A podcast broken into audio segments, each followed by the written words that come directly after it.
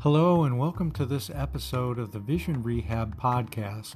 My name is Steve Kelly, and I'm a certified vision rehabilitation therapist. And in these podcasts, we'll be discussing issues related to both vision loss and blindness.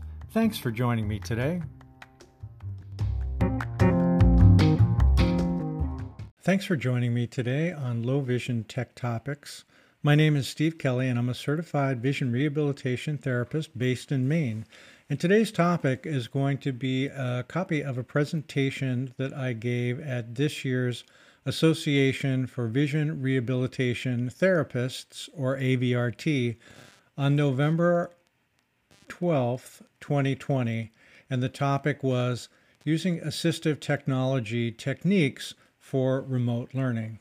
Thanks, and I hope you enjoy it. Well, Ian, thank you so much. I really appreciate the um, the intro here and and and AVRT as well. This is a great opportunity. So thanks everyone, and for those of you folks joining today, this is this is terrific. Um, so just a little bit about myself um, by way of a bio. I've I've got um, a master's degree in rehab counseling and one in blindness rehabilitation. I worked at the um, Iris Network in Maine for approximately 12 years before uh, changing over to Hadley about a year and a half ago. Um, so that's uh, primarily most of my experience and my remote experience. I know this doesn't sound like it's it's remote, but at the Iris Network we had a center-based program for a while, and a lot of the material was self-based, so um, self-paced. So um, a lot of this um, comes from from that experience, and and I'll just share it as we as we go forward. Um, if we can go to the second slide, the the intro, that's great. So just a little bit about myself, um, a little bit more than what I just just gave you, because I think it's pertinent in terms of talking about the audience. Most of my experience has been with with uh, older clients, and um, have been some transition folks, certainly in the rehab center. Um, but on this slide, I want you first to to think about these statistics, and I, pro- I promise you won't have a whole lot of statistics here. But let's just take a moment to, to look at some of these. So, for individuals who are 65 and older, um, there the internet users in that population total about 67%. And in the same population, 65 and older, um, their broadband use is about 51%. When we go up to the age of 80 and over, the internet use drops to about 44%, and broadband drops down to 28%. Now, the, these numbers are from Pew Research, and these statistics are for just the general uh, general public, uh, general population. And um, my question at the beginning of this is really going to be what happens to these users after a vision loss? You know, where does that 67% internet use go after a person has uh, a vision loss and has some difficulty seeing the computer screen. What about that 80 year old statistic where we've got 44%? So the story, my personal story, is, is relevant in the sense that um, uh, prior to 2007, uh, well, I take that back, prior to about 2005, I really didn't have much experience in vision rehab other than what was done with me. And, um, you know, in 1990, I was a circulation director at a small newspaper uh, that was a New York Times paper and uh, started getting into the computer probably about 91 or 92. And at that point, I guess I would call myself sort of an early adopter. I think I was using bulletin board systems and the internet before a lot of people knew what it was and writing about it. So even though I never would have considered myself an expert with the computer, I felt like it was pretty familiar territory. I was very comfortable with it. Um, and, uh, you know, I was somebody who never had perfect vision per se. It was probably about 2030 because I've always been a high myope. Um, but you know, 2030 is, is is really very very adequate. Never had any trouble seeing the computer screen with my my glasses and that sort of thing.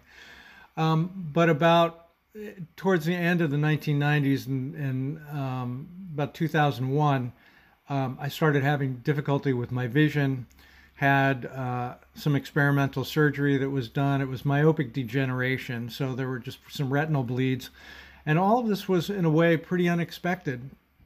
And during the process, um, you know, I, I vividly can remember sitting at my computer one day and, and that's what I was doing at that time. I had changed jobs. I was working for a company called Digital Research and uh, we had clients like Disney. Um, and uh, so I was doing a lot of uh, creating web pages and doing statistical analysis and a lot of spreadsheet stuff.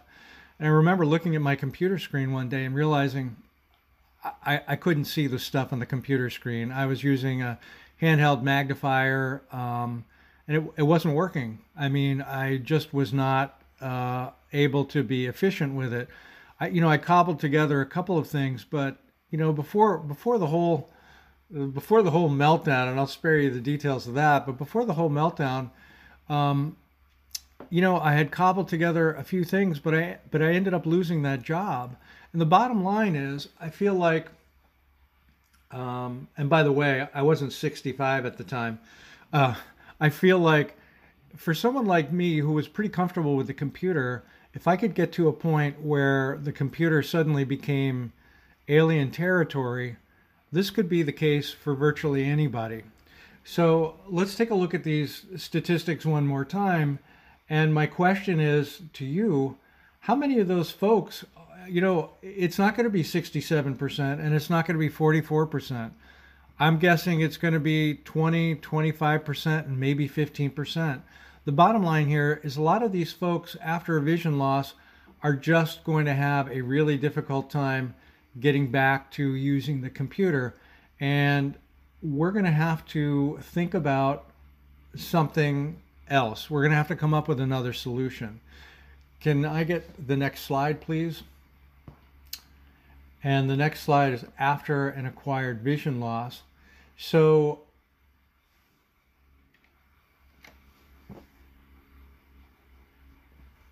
you know when when we talk about a lot of this remote learning i notice and i include myself i mean the first thing we seem to turn to is zoom youtube email.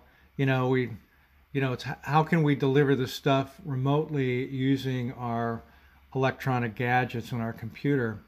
And I think that we're missing a lot of these people. Um, they're going to get there. There's no question about it, or a lot of them will.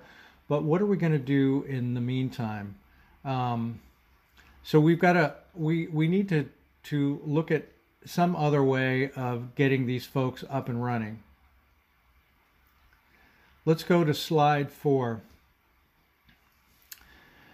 so one of the things that, that I've been talking about, and if you if you've seen another presentation of mine in the past, you'll you'll know I'm beating a dead horse here. I oftentimes talk about the least common denominators uh, for a lot of these folks, and what I mean by this is, what is it that someone is going to have access to after a vision loss and for a short time afterwards? Sure, you know um, a lot of these folks are going to get back to using their iPhone, iPad, whatever. But in that short term, I think we have to start looking at things like large print, uh, audio files, easy to use digital recorders, and that old favorite of ours, the Talking Books player. So these are the solutions that people are going to be able to get their hands on pretty quickly. Um, you know, it's not real high tech. It's it's kind of boring. Um, you know, and after watching uh, William's presentation yesterday, I, you know, I feel like such a luddite uh, talking about this because he he was just talking about some real great um, uh, medium like uh, di- different content systems that could be used like Moodle and that sort of thing. And that is truly terrific if somebody has the skills to get back on the computer and use it. but I think a lot of these folks just are not there yet. So, one of the first things I think we can talk about in terms of remote learning, and I'm sure that a lot of you folks are, are doing that, it's just large print. And one of the things that I remember doing for years um, at the agency was we would use, um, we would create like a contact list or an address list, um, one sheet of paper per contact, and we would use 60, 72 point font. So it was really big and bold. And we would put things like, you know, our contact information, the number for the Division for the Blind and Visually Impaired within the state, cares for advocacy, um, and that sort of thing. So you, you kind of get the idea. And the beautiful thing about something like that is, yeah, it's really simple. You know, you think about, you know, can I create a lesson with it? Well, you can certainly create a, a beginning lesson that can also be mailed to somebody free matter for the blind. So the beauty the beauty of that is that it's also really inexpensive. One of the things that I would add to it if you don't already have it, and this is not on the PowerPoint, is uh, for a lot of these people who are just kind of getting back into technology, let's make sure that they have the phone number for Apple accessibility. And uh, you can always look that up, but I'll give it to you quickly here. That's 877 204 3930. Put that on a sheet of paper in, in large print. And the other one that you may want to offer to folks is Microsoft Disability Hotline. And that number is 800 936 5900. And in both of those cases, if you're new to those phone numbers, um, well, I'll speak about Apple. I'm not sure about the Microsoft one, and I've used both the Apple number is available 24 7. And as long as you're using some form of accessibility on the Mac or iOS, you're in. That, that opens the gate for you. They'll ask you what you're using when you first call. I've, I've used them, I can't even remember how many times, with clients, with myself. They're terrific. They're patient, they're great with the clients, they're easy to understand. Microsoft Disability number is hmm, is not at the same caliber, but they're getting there. Um, so if you do do this, if you do the large print, make sure your your folks have got those numbers because they sure will come in handy while they're trying to work on this stuff remotely. Next slide, please, five. The next thing we may want to take a look at is audio delivery. How can we deliver something um, um, that somebody can listen to? And I'm going to start off here with a little story. This is something I heard a couple of weeks ago from a learner who called. She was using one of the Hadley workshops with her client, and she was a caregiver. And um, she was a lot of fun to talk to. Um, she was not a technology person, but she was trying. And she was working with a gentleman who was in his 80s, who was not a real proficient computer user had recently lost vision and was just trying to get himself back up to speed using his iPhone. And of course, we're in the middle of COVID. So, what she finally decided would work was she logged in, created a login for herself at Hadley, would play one of the workshops um, over the phone to this gentleman. And she just called him up on a landline and, you know, he'd tell her to stop. They'd talk about some of the stuff. She would rewind it if necessary. And that's how they did their lessons. And I just thought, I don't know, it just, uh, you know, I was smiling the whole time I talked to her because I thought, what a creative way to do something. I mean, she just really hung in there with it and it was working. He was making progress and she was learning a little bit more about the, the, i uh, about the iPhone that he was working on. So, you know, that's just one way and it's, it's pretty simple. Another another way of audio delivery, and we kind of heard this yesterday in Nancy's presentation, where you kind of have volunteer leaders. Um, and this was something that we we discussed at the agency but never implemented was using an iPad for a FaceTime, and of course now we're we're talking about Zoom. But if there's a family member that can, you know, has an iPad or an iPhone available, and the trainer, whoever that happens to be, you can set something up with FaceTime. It's pretty pretty easy to do. It may be out of the reach of a lot of clients, but if you've got a helper in there of some for some form or another, that's a great way to do it. Um, then, of course, uh, the the next bullet point is the dumb old phone. Doesn't have to be a smartphone. You just pick up the phone, and a lot of folks, you know, that's their go-to thing. I don't know how many are using landlines these days, but I, I think enough are. You don't need to have anything special. No apps required. Just pick up the phone, and now the the next point I'd like to make is so let's say we do want to get to a little higher tech. After all, this has got this presentation has got some some uh, Caddis CEUs available, so we we should talk a little bit more about technology.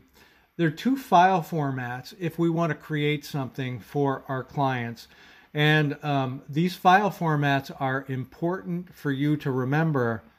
Wink, wink, nod, nod. The file formats are MP3s and WAV, W A V. And the only reason that I'm bringing these up, I mean, normally we don't have to remember file formats, but these formats are the ones that most devices are going to play.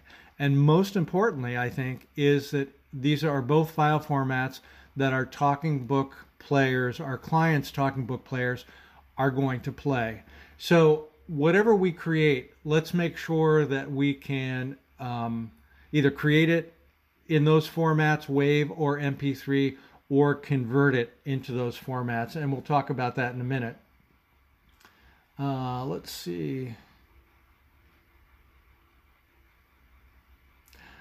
So my next question is how many of you, and, and I love this because nobody's really able to answer, but how many of you are aware that you can actually create audio content or put audio content on the Talking Book player? I'm hoping that you all are.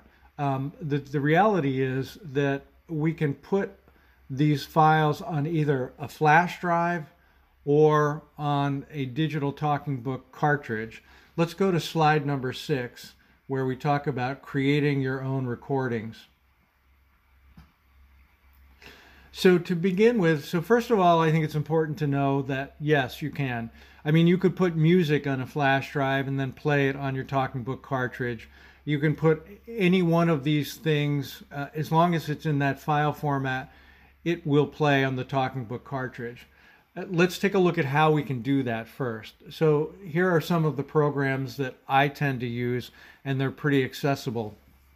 The first on the PC is called Audacity. And Audacity is a free program, and I also believe you can get it for the Mac as well. And it's it's um, it's a, a full-featured audio program, so it can be a little. It's, it's got more bells and whistles than you might need, um, but it's great because you can convert something into an MP3 file. The next one is one that works really well with an Android phone, and I use this one a lot. It's called Hi-Q, and that's spelled H-I-Q MP3 recorder for the Android. There's a free version of that, and then there's a pro version. And I'm pretty sure I've been using the free version forever. Um, the the pro version is just a couple of dollars. The the reason I recommend this, and this one too is pretty accessible, is that natively it records to MP3 if you want it. So basically all I do is push a button and it's recording as an MP3 file, which is really handy. Um, the other recording uh, app that I use a lot is Voice Record Pro for iOS. And again, I this is a paid app, and I think I did pay for this one. This one has a lot of great features. It can be it, it can be a little bit complex, but it's it's manageable. The great thing about this one is that you can export to MP3, but you can also export it to um, a file format that you can use with YouTube, which is kind of handy. And we're not going to go into that a whole lot here, but it's just one of the nice features. So uh, Audacity, Hi-Q MP3, and Voice Record Pro are some really good ones to have in your toolbox. The next thing that I'm going to recommend is a website called zamzar.com, and I'll spell that. It's also linked into the PowerPoint.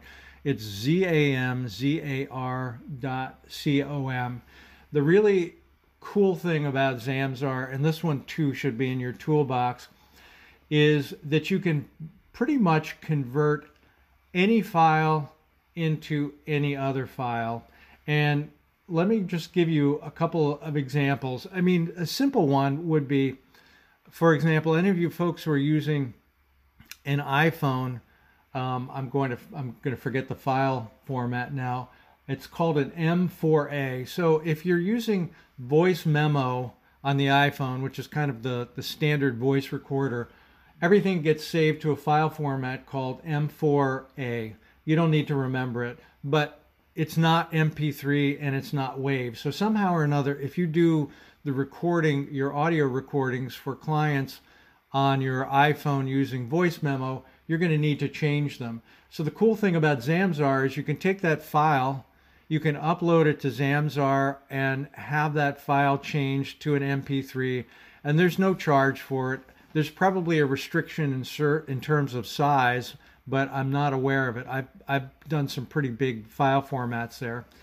The other cool thing that I have done with Zamzar is I've taken a text file, um, and I'll talk about this a little bit more in a moment, but I've taken a text file from a blog, for example.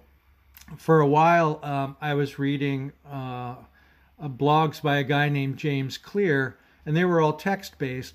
And I realized that for a couple of our um, classes on advocacy, they would be really good blog posts uh, for some of the folks in the center to listen to. And, you know, they weren't at a point where they could be doing a whole lot of text reading on their devices. So I took the text file and um, saved it as Word or text or whatever, however I saved it, but as a, as a text file format and sent it to Zamzar and asked for an MP3 in return, and voila, that's what I got. I got an audio file back.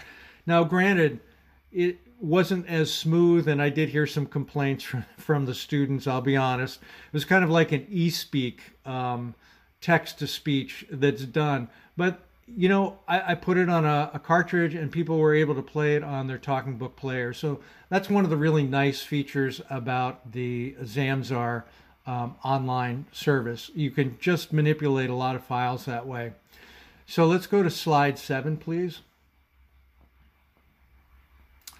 Okay, so if we're going to use, uh, and, and this is what I'll talk about for a moment, I'm going to talk about the, the talking book player because, you know, I, I think that that really is the least common denominator. Virtually anybody with a vision loss can get them.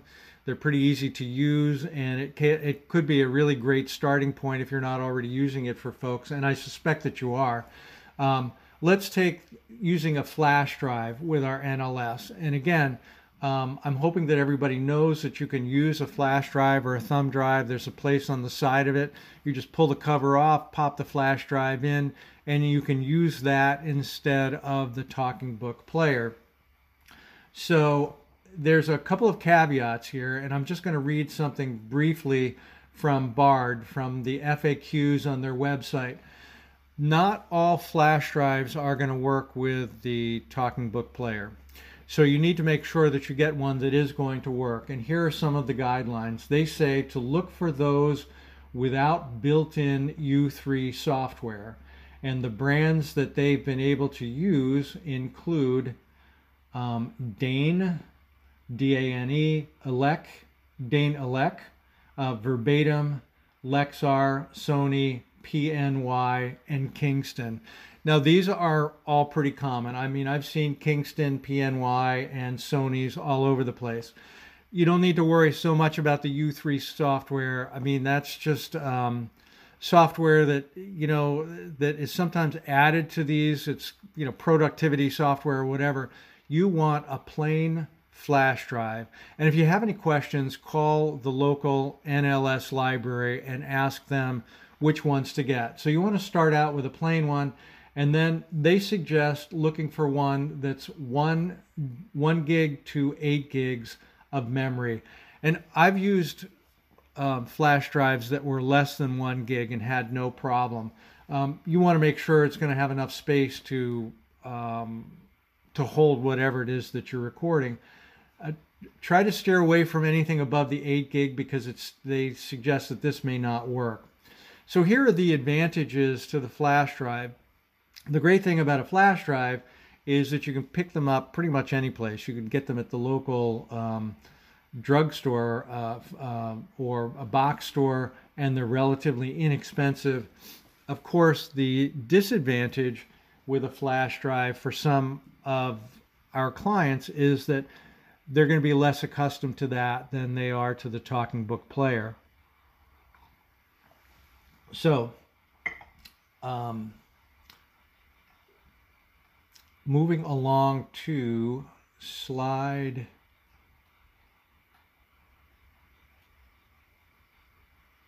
slide eight. The um, the desktop or uh, the digital talking book cartridge the DTB cartridge.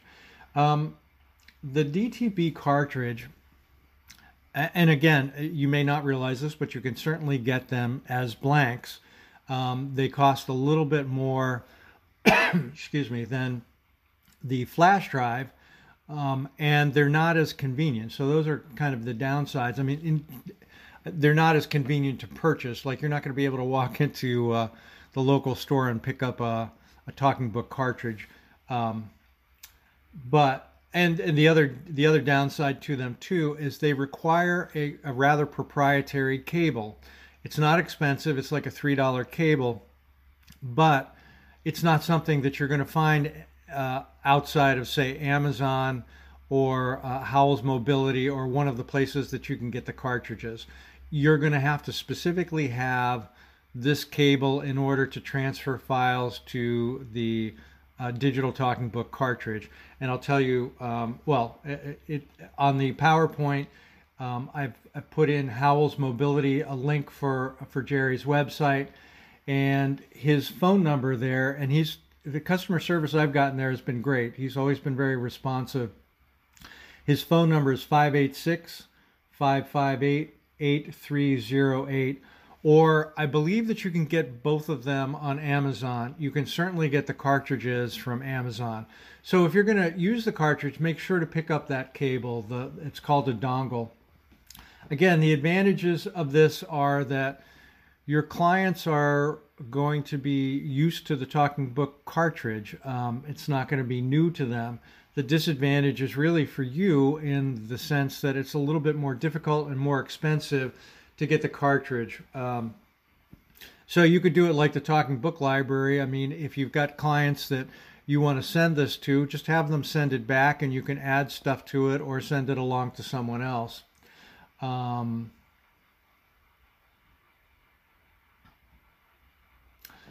how this works with well, it works the same way both the, with the flash drives, but the talking book cartridges is that once you have your file formats created, um, so let's say you're doing um, uh, you've done a lesson and you've created it as an MP3 file, you've saved it on your computer. You connect either the flash drive or the digital talking book cartridge to the computer it should show up in File Explorer as an external drive. And then literally you just copy the files to that, drag them over however you copy it.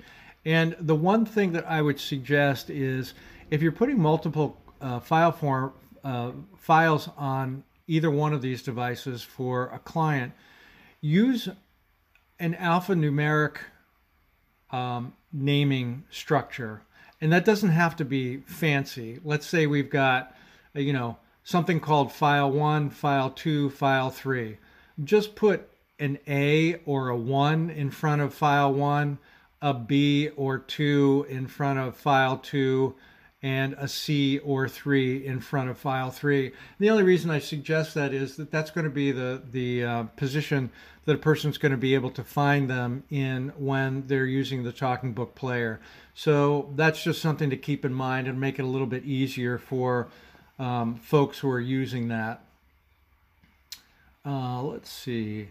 Let's go to nine, um, slide nine, the digital recorder. All right, so um, another thought, and and again, this is one that that um, I've used in the past, is uh, an easy to use digital recorder. And these have a couple of advantages. Um, number one, this kind of will take you and your client to the next step. You know, not only are they going to be listening, but they're going to be recording information and keeping information. Um, and two, it, it also offers you, I mean, you could send a digital recorder to somebody for some training with it and have a lot of material already put on the digital recording recorder in advance that they can listen to. Now, um, here are two digital recorders, and I'm sure that you've all used uh, others, but these are ones that I've had success with. And again, these are two digital recorders you're going to remember, you're going to want to remember for future reference. One is called a Microspeak Plus, and the other is called the Wilson. Both of them are about $50. Both of them are uh, pretty accessible and they're pretty simple to use. Um, I have used an Olympus, you know, a, a, basic Olympus in the past and used puff paint to um, make it a little bit easier for somebody to use. But I find with both the Microspeak and the Wilson, the Microspeak in particular is, has also got a built-in user guide that's that's easy to use. Um, I just find that that's a really, and it's a little bit more durable than the Wilson. Um, these will both play and record both waves and and I believe MP3 as well. Um, the advantage, yeah. Uh, the advantage to uh, both of these is that they're easy to use, um, and you can use them for future assistive technology needs. The disadvantage is that both of these are a little bit more expensive than just uh, putting together a flash drive for somebody or uh, um, a digital um, talking book cartridge. Um, and neither one of them is available uh, locally. I put a link, I believe, on the PowerPoint to LS&S because you can get both of them from LS&S, but you can also get, I, I think both of them are available from AT guys if you want to go that route. So they're pretty easy to get, get a hold of. Um, so that's another a great possible resource, Microspeak and the um, the Wilson. So uh, let's go to slide 10, please. And here, I'm going to give you an example of, you know, one of the things that I did prior to this presentation, but I've done in the past. Um, there's a great book. It's it's really long and it's very detailed. Um, by Michael Feir. And he wrote a book called Personal Power iOS Edition, and that was published online. And um, I believe in April or May. I th- I think it's it's a digital book and it's available in Word. Um, if it were paper, it would be about 700 pages. So he really dives very deeply into iOS. But the cool thing about Michael's book is um, he, he kind of takes a very um, uh, laid back approach to presenting everything you could possibly want to about iOS and voiceover. Um, so uh, unfortunately, it's not an audiobook. Uh, so what I did was I, I took a section or two of Michael's book, saved it as a text file um, as as a, a, possible way to um, convert it to audio for somebody who just doesn't have access yet to text. And I went to Zamzar. So actually, I, I copied it, I saved it as a Word file. Um, then I converted it. I, I went to zamzar.com. I, I uploaded the text file. I downloaded an MP3 and I just I saved it um, to a website. You could put it on a flash drive, you could put it on a talking book player, um, and there are just so many different ways that you could get it remotely, get it to your consumer remotely. Um, and I just thought, you know, you can you can really do just about anything using that tool of Zamzar, the flash drive, and the digital talking book cartridge. Um, so think of you know think about some of the things that might interest your client. I mean, uh, Michael's book may not be of, of any interest to them at all, but um, you know you can you may have somebody who's got a very specific interest in gardening, and maybe you could find some blogs for them. You know, whatever it takes to get somebody um, uh, back and involved again, I think is the way to go with this. Um, and the book is free, so there's no no charge for it. Um, and the link is in the PowerPoint. And let's go to um, slide number 11. Um, here we're talking about copying content. And, you know, this is the section here where I'm, I'm going to do a little bit of uh, PR for Hadley. You don't have to be, um, a, a lot of Hadley content now is available on their website, hadley.edu. And uh, it streams you can you can download the uh, Hadley Presents podcast, but a lot of people aren't aware, and you will be now, that a lot of these workshops are also available on the digital talking book cartridge for those learners who just haven't gotten to that point where they're able to use an online source yet. So the way that you want to do that is you can call Hadley Student Services at 800 323 4238. And before you call, and you don't have to do this, you can always ask Student Services what's available. I just wanted to, to let you know that uh, more is available online than is available offline. So you want to check first to find out if what you need is um, available on a talking book cartridge. The talking book cartridges do need to get sent back to uh, Hadley once the learner is done with them. Um, so, for if you want to do a little homework um, yourself, if you go to hadley.edu and you click on the link Learn, go down below the six categories there, and you'll find the um, search catalog link. Click on that when you get to search catalog, you can put in something specific like um, some of these workshops are also available in large print or braille. So you can click on any one of those categories. So for example, we're just going to click on audio now and technology, and that's going to bring up everything that is available offline to a learner. So um, in the category of technology, for example, you can find the Android and iPhone um, audio files or the uh, the workshops. You can also find the Windows Narrator, um, the MS uh, Office Word and uh, Outlook, and perhaps even more importantly for some folks, um, Bard and Talking Books. So you can get those workshops and actually have them sent right to your learner or sent to yourself if you are the learner, however you want to do it. So I, I, guess all I'm saying is that there you don't have to be online. The learner doesn't have to be online. There are ways to get it.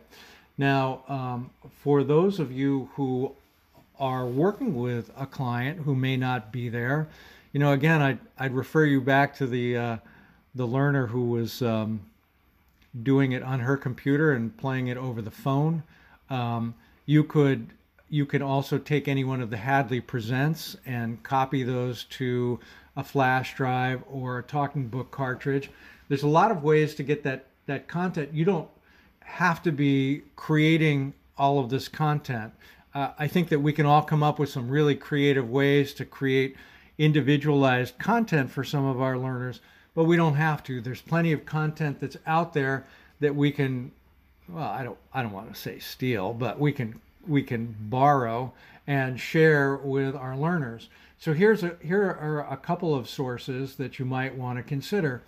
Um, Project Gutenberg, which has got a lot of books, um, um, and, and, these books are generally the ones that are have are past copyright. So they're you know it's great for the classics.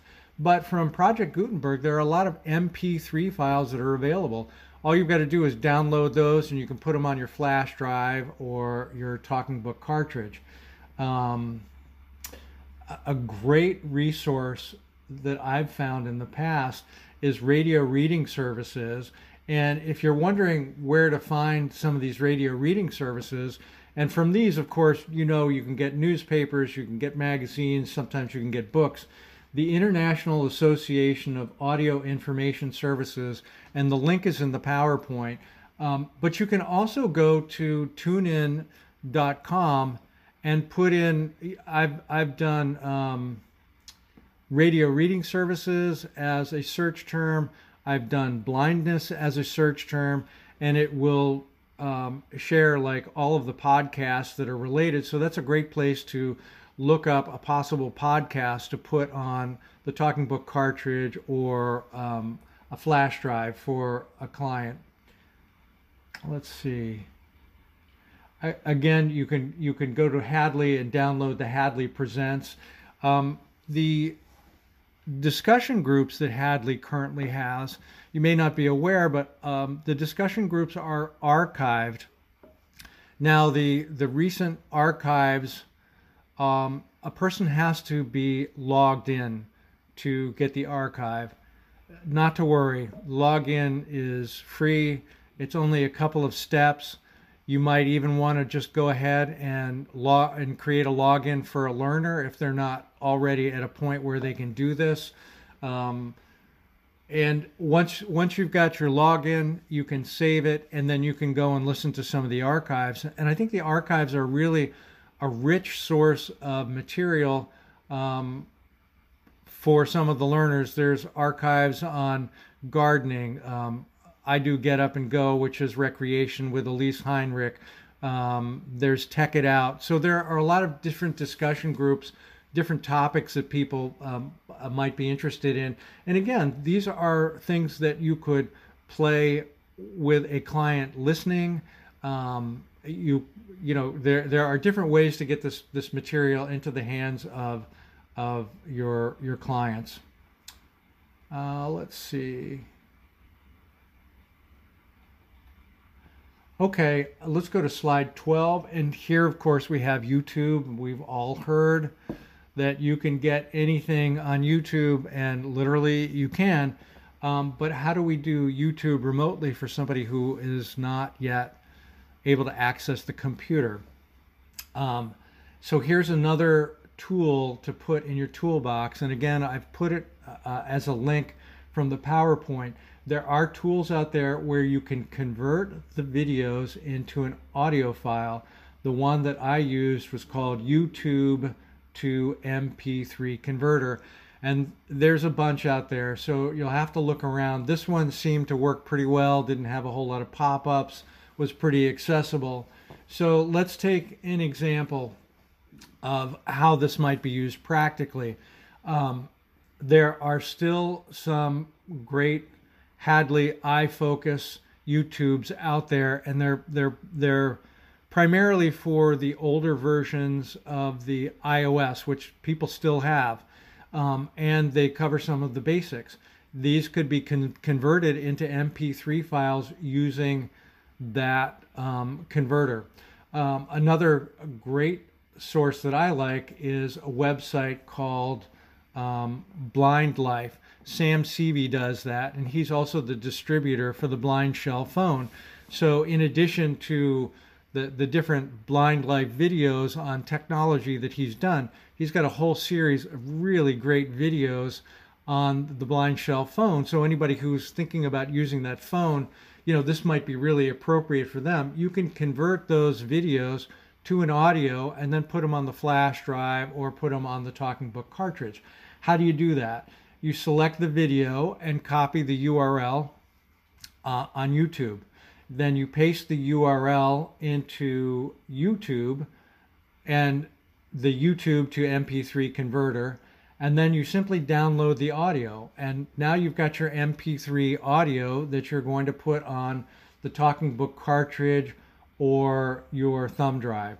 So th- that's a great way. And, and, as you know, if you've looked at YouTube, um, it, just goes on and on. There are just so many different um, categories of information that you can find there that you could share and you could create lessons out of so much stuff on, on YouTube. The sky's really the limit here. Um, let's see. And let's go to slide 13 in the field. So uh, a couple weeks ago, I posted something on the VRT list to see what other people were doing in the field. And I heard back from a couple of people regarding what they were doing for remote learning. Um, Bill Bill Hersh is a low vision and tech specialist at Massachusetts Commission for the Blind, and he has been most of his stuff has been done with Zoom, um, but he's actually delivering a, some assistive technology stuff to people's homes, not necessarily going in, and um, then he's he's been doing assessments using Zoom. Of course, in that case, like we mentioned before, you've got to have a helper or somebody there at the house or a volunteer who's able to help with the assessment. But um, Bill seemed willing to share some of the materials that he's developed um, with people. If you want to look him up, um, that's Bill Hersh, H E R S H, and he's at the Mass Commission for the Blind. I also heard from Diane Gray, and she's a VRT um, Blind and Low Vision Services of Montana. And Diane's email is dgray2 at mt.gov. And I believe that I put that in the PowerPoint. And and she and a coworker, um, I'm just trying to find her name, um, Melissa Nielsen, did an AER presentation over the summer on remote learning, um, which I, I, think had great promise. I unfortunately didn't sign up for it. So if you did sign up for it, I guess you have access to the recording. Um, and I would I would encourage you if you haven't taken a look at it to do so because they shared some of their tips and tricks um, for that remote learning. Um, the older individuals who are blind technical assistance center oib tac which i believe was mentioned in nancy's workshop yesterday they have a great forum. They did a live forum sometime in the summer but i've noticed that there are an awful lot of posts that are still available for that. And the way i found that was i just did remote learning forum oib dash TAC, put it in, in a web search, and was able to find it. Their website is www.oib-tac.org, and that will also give you some great resources. Um, and lastly, I just want to mention that we had uh, last year I did something called Alexa the VRT. Sorry, I probably tricked, uh, uh, uh, triggered a couple of these things. But the Amazon Skill Blueprints is a great way to create your own skill. You don't need a whole lot of technical information. Um, I created a skill um, called, let's see, Vision Rehab Facts. You need to enable the skill but once you have it, it's kind of like a game. You could create your own skill, or in fact, you could even use that one if you wanted to as something that a client could do. So there are, I don't know, maybe a couple, a couple dozen facts about vision rehab therapists and phone numbers that people could have access to. And it's easy for anybody who's got an Amazon Echo in the house. You know, they may not be at any other, they may not be using any other form of technology, but that one's pretty easy for them. And then the other thing that I did using the blueprints, well, I didn't use blueprints for this, but I used, um, I created a podcast that was available on the Amazon Echo. And if you say to your Echo, Vision Rehab podcast on TuneIn, that will bring up the latest episode. In November's was diabetes awareness. But it got me thinking that we could all deliver um, some of these things on a weekly or a monthly basis to our consumers who maybe maybe that's all they've gotten to is the Amazon Echo, but it really gives us a lot of possibilities there. Um, so you may want to check that out, and um, you can check out the um, uh, the Alexa the VRT. I think I've got it on my website, lowvisiontech.com there's a link there and you can pull up that material and make it on your own. And for anyone who wants to um, follow up with me, you can always find me um, by email at Hadley, and that's Steven K, S T E V E N K, at hadley.edu. and I think it's in the PowerPoint. And I also do a website, lowvisiontech.com. That's L O W V I S I O N T E C com. And you can reach me that way. I just want to thank AVRT again um, for the opportunity to do this presentation. And I do hope, um, you know, anybody who's got some questions or even suggestions, I think it would be great to communicate a little bit more amongst ourselves about what it is that we're doing. Um, let's let's put it together. You know, just shoot me an email and, and maybe I can put it on the VRT list or let's let's all start using the VRT list a little bit more to share some of these terrific ideas. I don't think this is going to end in the next month or two. We'll probably be doing remote learning for a little while, so any expertise we can develop, I think, is is really going to be beneficial for our consumers.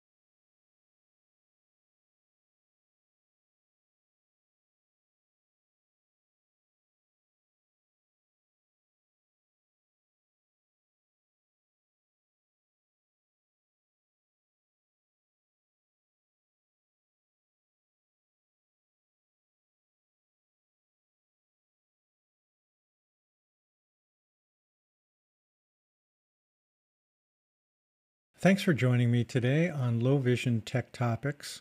My name is Steve Kelly, and I'm a certified vision rehabilitation therapist based in Maine.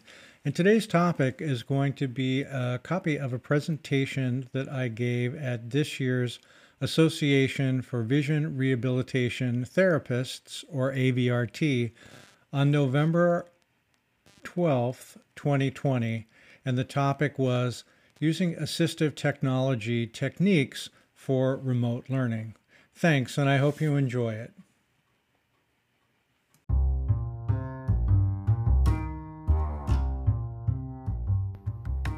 Thanks so much for tuning in today to the Vision Rehab Podcast. I really look forward to you joining me in future episodes. If you'd like to get in touch, please email me at lowvisiontech at gmail.com, and that's spelled L O W V as in Victor, I S I O N T E C H at gmail.com or visit lowvisiontech.com and have a terrific day.